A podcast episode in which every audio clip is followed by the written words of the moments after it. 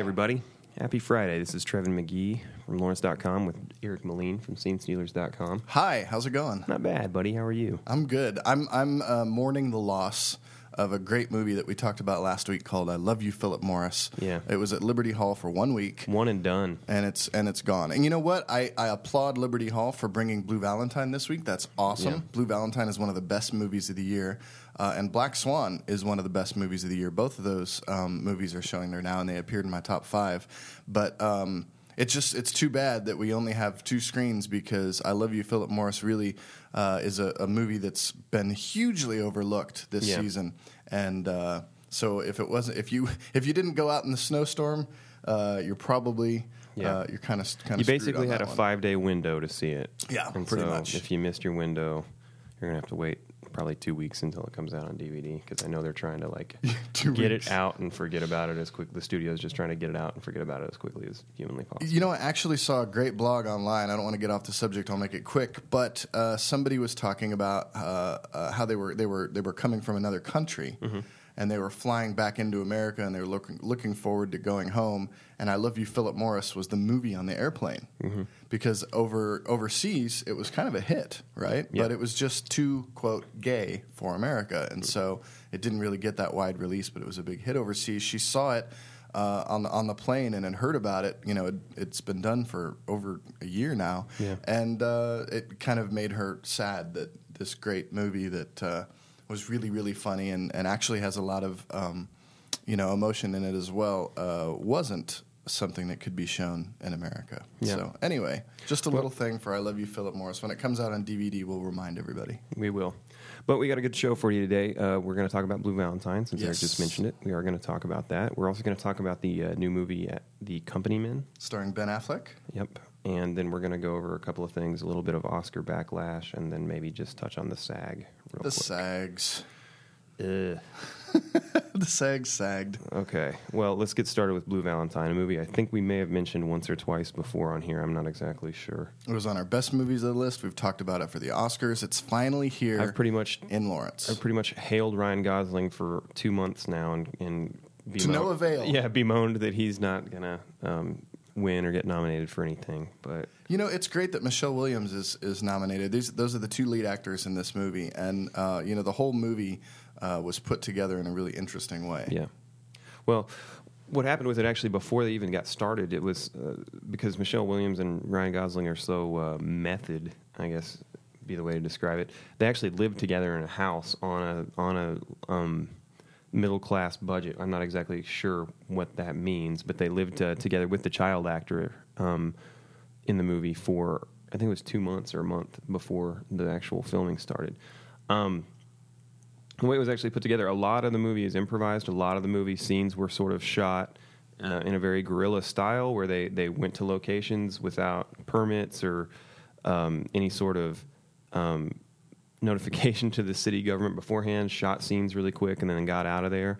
Um, and a lot of the movie is just these these characters sort of, or um, these actors living in these characters. Um, they had sort of a general outline of what the movie was going to be, and and um, had specific lines and plot points to hit.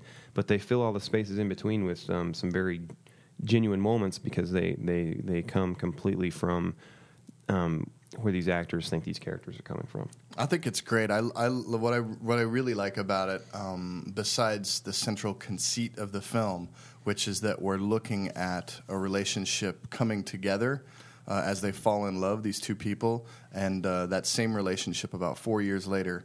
Disintegrate, yeah. yeah, and and so that, that watching those scenes um, cut back and forth, uh, you know, these these parallel stories being told at the same time is really heartbreaking because as you see their love deepen, you're also seeing it completely fall Yeah. apart. But what I like about it, besides that, is the fact that uh, most movies will have uh, this great big moment where everything changes and the and the character realizes I got to go get the girl or Right. something like that, or you know these life changing moments. And and movies are based on that. When you when you go to screenwriting class, uh, you learn that each movie. Uh, is about a turning point in somebody's life. This this movie is also about a turning point, but we've missed that turning point. Right. They've cut it out completely. We're seeing uh, the, what happened before and what happened after because sometimes in real life, I think that turning point isn't so obvious No. like it is. in and it's film. not it's not necessarily a single inciting Event. incident. Yeah, Yeah. it's actually a, a chain of incidents that might be stretched over four years, like it is in, in this movie. Yeah. So I mean, is is is Blue Valentine a depressing and challenging picture? Absolutely. Yeah. Is it the worst date movie in recent memory? Yes. Yes. Definitely. Yeah, it, just in time for Valentine's Day. Yeah. Don't. I mean, I, will- if- I you're I go this far. I will say if you have a significant other, go see this movie with somebody else. Yeah. And let them go see it with somebody Yeah. else. You know Oh, how you I know will say s- though the the thing about the, that I really loved um, the the the sort of love story or that aspect of it was very the whole movie is very well done um, and very earnest. I would I would say, and I, I usually hate words like that, but it's very appropriate in this sense. Um, and the love story was very organic and, and and believable to me the way that they come together and there are some scenes that just sort of stick with you. I mean, I've I've watched the movie three times now, and it was not.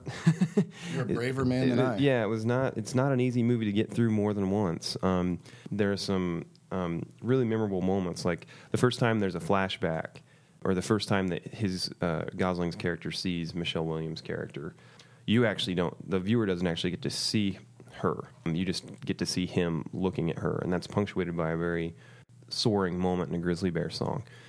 There's and then the the way the movie actually ends and the, the credit sequence is also appropriate. I guess it's it's it's a moving. There are moving moments in this movie that, that stick with you for a long time after, both in in the in the like soaring, happy respect, and then also in the depressing lowest of the low. Um, that there are moments that really hit you. But I did love the love story, especially because you know that like that mo- the movie as a whole really sort of represents the the, the entire arc of a relationship and just you know how great it is that you know you're able to find someone and, and all that and that love works and how terrible it is when it falls apart but it does in a way for me end on a positive note in its own weird way because in that it's not going to work for either of them, and it's time to move on, and at least they have their lives ahead of them. no and spoiler um, Well, I mean, we already said that the the whole thing's falling apart, right? right you know They don't miraculously get back together. they, they the put end. it all Spoiler. together actually Yeah. he shows up with a dozen roses and everything's fine that's how yeah yeah it's kind of they basically rip off the pretty Okay, woman now you tell me what you think. I really, I, I think the reason I think it's positive is isn't because they're able to move on. They've got the rest of their lives. It's not that, but it's because that the events that got them there happened in the first place. That they were able to feel that much and and and and want so much for another person at all is a very rare and um, precious experience for two people to have. And so overall, that coming together, I thought that was really was beautiful, Trevan. no, thanks. I, I read it on a Hallmark card. um, but all that coming together, I mean, that's that's sort of the, that's the whole point. That's the whole point. People get together. That's the whole point of relationships. That's the whole reason that that um, anyone tries to to to make a go at life with anyone else. And it really did a great job of of capturing that sort of the the promise that a relationship can hold. And even if it falls apart, you know, it was good at you know for at least a little bit. At least we were good for a little bit. Yeah. Yeah. You know, it's too bad that director uh, Derek Cianfrance um, put this whole movie together. That he that he cannibalized Grizzly Bear's back catalog, and that they didn't have a song that was written originally just for this movie. Yeah. Uh, because then we might have a chance to see them perform it on the Oscars instead of Randy Newman and Alan Menken and all the same Yeah. crap that we get every year. So Alan Menken, man. we'll have plenty of time to talk about the Oscars um, later. And I'll be hosting later. uh, an, a co-hosting an Oscar thing in Kansas City. Yeah, I was going to ask you about that. It'll At, be uh, the Crosstown Station. Yeah. Yeah. and we might have uh, a Lawrence Oscar party forthcoming, so keep an eye out on that.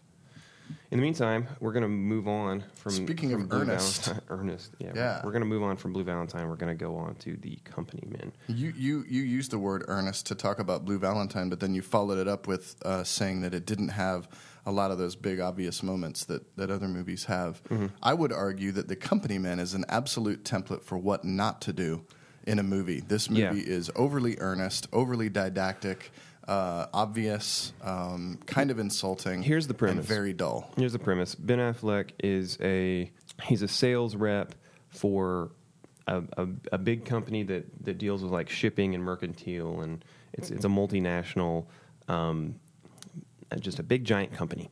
and um, they don't really even get into the details exactly of what it does. And it was miraculously Except that it's an old company. yeah, that was built from the ground forever. up, Right. like 50 years ago. And Craig T. Nelson's the CEO, and he built it with his bare hands, and it's been there forever and ever and ever.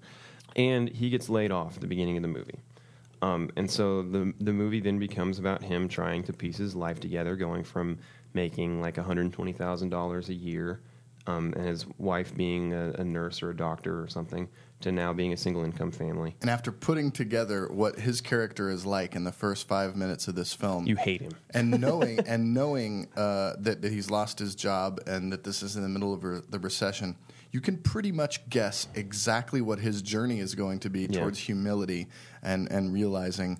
Uh, you know his his. Uh, It's one of those is not all in life, and it just it goes exactly like you would think it would. It's one of those movies. It's like a, I, I like to call them Solsbury Hill movies because every movie like this has that Peter Gabriel song in it somewhere. Yeah, and I'm amazed that there hasn't been a trailer with Solsbury Hill in it. But there are several moments where I was like, hey, they could play it right here because this is this is the most like stereotypical, straightforward.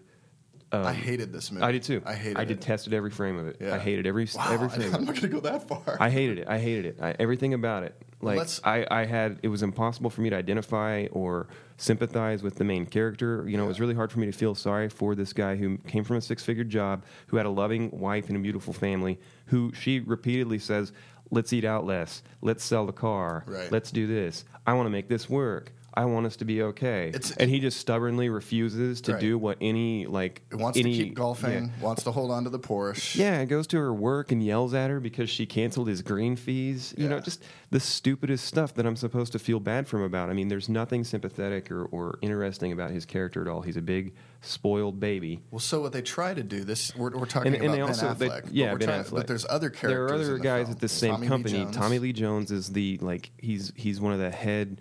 He's he's like the vice president, or he's he's really He's high way up there. He's Yeah, like he's second- second command, command, and like he's got a, he manages an entire wing that gets closed down. It makes him mad.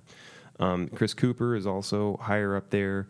He gets labeled a brown noser, and um, he's sort of a corporate joke amongst people beneath him. But he's got a pretty secure job too.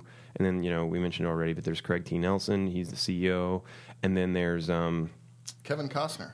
Costner's in it, and he's this like blue-collar blue collar. Oh man! And he his first line is exa- is just as on point as anything else in this movie. He says his first line to Ben Affleck is, "You uh, lay off many other guys and send their jobs overseas."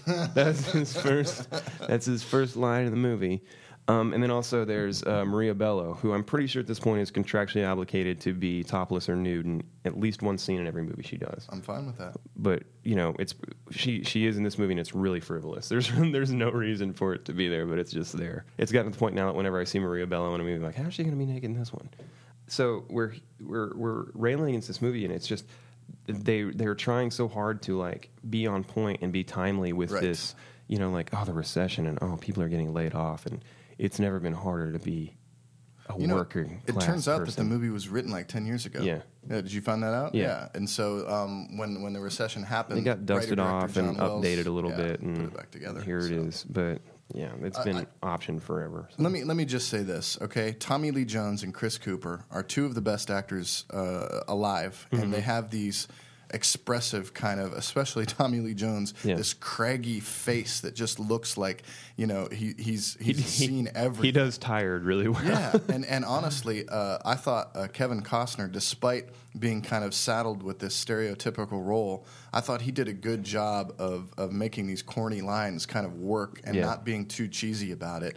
Uh, he's you can actually see he's he's a little bit overweight. He's got a bald spot. Yeah. uh, he's not the charming uh, Kevin Costner that he usually is. The charming, you know, uh, drunk that he was in in. Um, Tin Cup, well, there's Tin Cup, and then and then. Uh, Mr. uh, Brooks. What's the no? I'm thinking of a great movie that I can't remember Bull with Durham? Joan Allen. Uh, I can't remember the title of it right now. The Postman. No, you're killing me. Anyway, uh, yeah, no. So anyway, what I'd like to say is that, and, and along with Rosemarie DeWitt and, and Maria Bello, who I thought was very good, Yeah. all the, all of these actors are doing a great job. And then you have Ben Affleck, and I don't want to rail on the man too much, but his face doesn't do that much, and and I I, I didn't feel like His like, face doesn't do. You know what I'm saying? No, he's, I- he's he's kind of like a blank slate sometimes, and Yeah. maybe he comes from the Robert Mitchum school of less is more. Let's But not when- ever. when let's not Robert ever make that. Let's it- not ever make that comparison. Well, I'm, I'm No, trying to say when. Robert Mitchum I don't. did it, I don't it even. worked because you could see something behind. I don't want to see that. I don't want to see that comparison through to its conclusion. I, I don't think Affleck is, um, you know, the, the right person for this movie, and and like you said, it was very hard to sympathize with him. Who knows if that was even the point? But I just know that watching this movie, you know, and if it it's not dreary, the yeah, it and if it's not the point, then what? Then, then the point is that that what spoiled rich people have it tough too. You know, I, I don't really know what the point is if it's not to feel bad for him, and it was impossible to feel bad or identify with him at all. It's just interesting to see a movie that isn't afraid to show people that are so far up their own asses that Mm-hmm. they can't realize it. Yeah. So that, in in that respect, it was interesting. And if And that's they'd- really what it's like, then If they'd run with that and made it more of a comedy, you know, I would have been okay with it. If, if this been- was a dark comedy, it Yeah. could have been. could have been really funny if, if like Peter Weir had done it or someone like that, and it'd been a real dark comedy. If it wasn't the movie that we're talking about, Yeah, if it was could have if it were a completely different movie, it would be good. So, uh, so now uh, let's quickly talk about. Uh, we'll, we'll kind of run this together, I guess. The SAG Awards happened on Sunday night. Yeah. uh, there were absolutely no surprises. And the most self congratulatory award show on the planet. We're proud to be I really- actors. I'm Hooray for happy to be in this community. I don't know. I, I think it's kind of fun to drop in on them and see them all uh, celebrating their, their union and things like that. Yeah. Um, but it is a little tough to worry about the rich actors and their union. But no, I think I, I like the way that they celebrate commercials and things like that. So it's not just Yeah. feature film actors. But anyway, nothing surprising happened, uh, including the fact that The King's Speech took home the Best Ensemble Award, which Mm-hmm. is, in some respects, not always, but in some respects, uh, their version of the of the Best Picture. Right. And and since the Golden Globes, uh, The King's Speech has won the Producers Guild Award. Tom Hooper beat David Fincher for the Directors Guild Award. which is crazy. It is crazy. And the SAG Awards, uh, uh, like we just said, the ensemble went to the King's Speech. And, and I read a, an interesting article in Entertainment Weekly uh, by their film critic, Owen Gleiberman, who was talking about Social Network's early frontrunner status and how praised it was by critics, and now how there's this big backlash. Yeah. And that this backlash is not necessarily happening just with, with some critics, it's actually happening with uh, movie fans all over the web. Like, like they're all going, you know, we heard so much about this movie and we we thought it was good, but we don't get why it's so awesome. And everybody's throwing all of their support behind a more traditional movie like The King's Speech. Yeah. And and in his in his uh, article, he compares the Social Network's journey to that of last year's uh, early Oscar frontrunner, which then got buried by The Hurt Locker. Up in the air, Yeah. and I don't think Up in the Air and The Social Network compare at all in terms of quality, um, but uh, and, or in terms of movies that'll live live forever. I think The Social Network will. Um, but it's an interesting thing uh, in terms of like strategy of when you release your movie and Yeah. and how easily digestible it is. And I think the problem with The Social Network for most people is that, um, or for many people, is that it's not easily digestible. It doesn't have one story thread. It doesn't have one obvious moral. It's it's very complicated, and and um, and that's why I love it. And and I like The King's Speech just fine. It's a it's a nice inspirational movie, and it's it's a story well told. But uh, I'm I'm very disappointed to see The Social Network kind of losing support. I forgot to mention that this is the part of the podcast where um, Melin rationalizes why you don't like things. No, I absolutely think uh, I've, I've It gone is- onto something there. I'm Okay, sorry. okay. Yeah, this is the part where I second guess the audience. It is it is an interesting comparison though. I mean, Up in the Air was really you know considered, and it even won the Golden Globe. You know, it was it was largely considered to um, be an Oscar frontrunner. I think I I interviewed um, Jason, Jason Reitman when that movie was first coming out and everything. And I mean, it was already getting enough praise and everything, and it had got it had been huge at Toronto. He'd shown at the Toronto Film Fest and all this stuff. He was very sure of himself at that point. He was he was pretty excited about the movie, and so. It's disappointing to see. I mean, I think it, it got to the Oscars and what it won Best Adapted Screenplay, and that was it. I can't even remember. Yeah, it won Best Adapted Screenplay, and the the guy who wrote the first draft of it went up with him and grabbed the Oscar first. Yeah, yeah, yeah, yeah, yeah. And it's like, yeah. wow, can I actually hold it?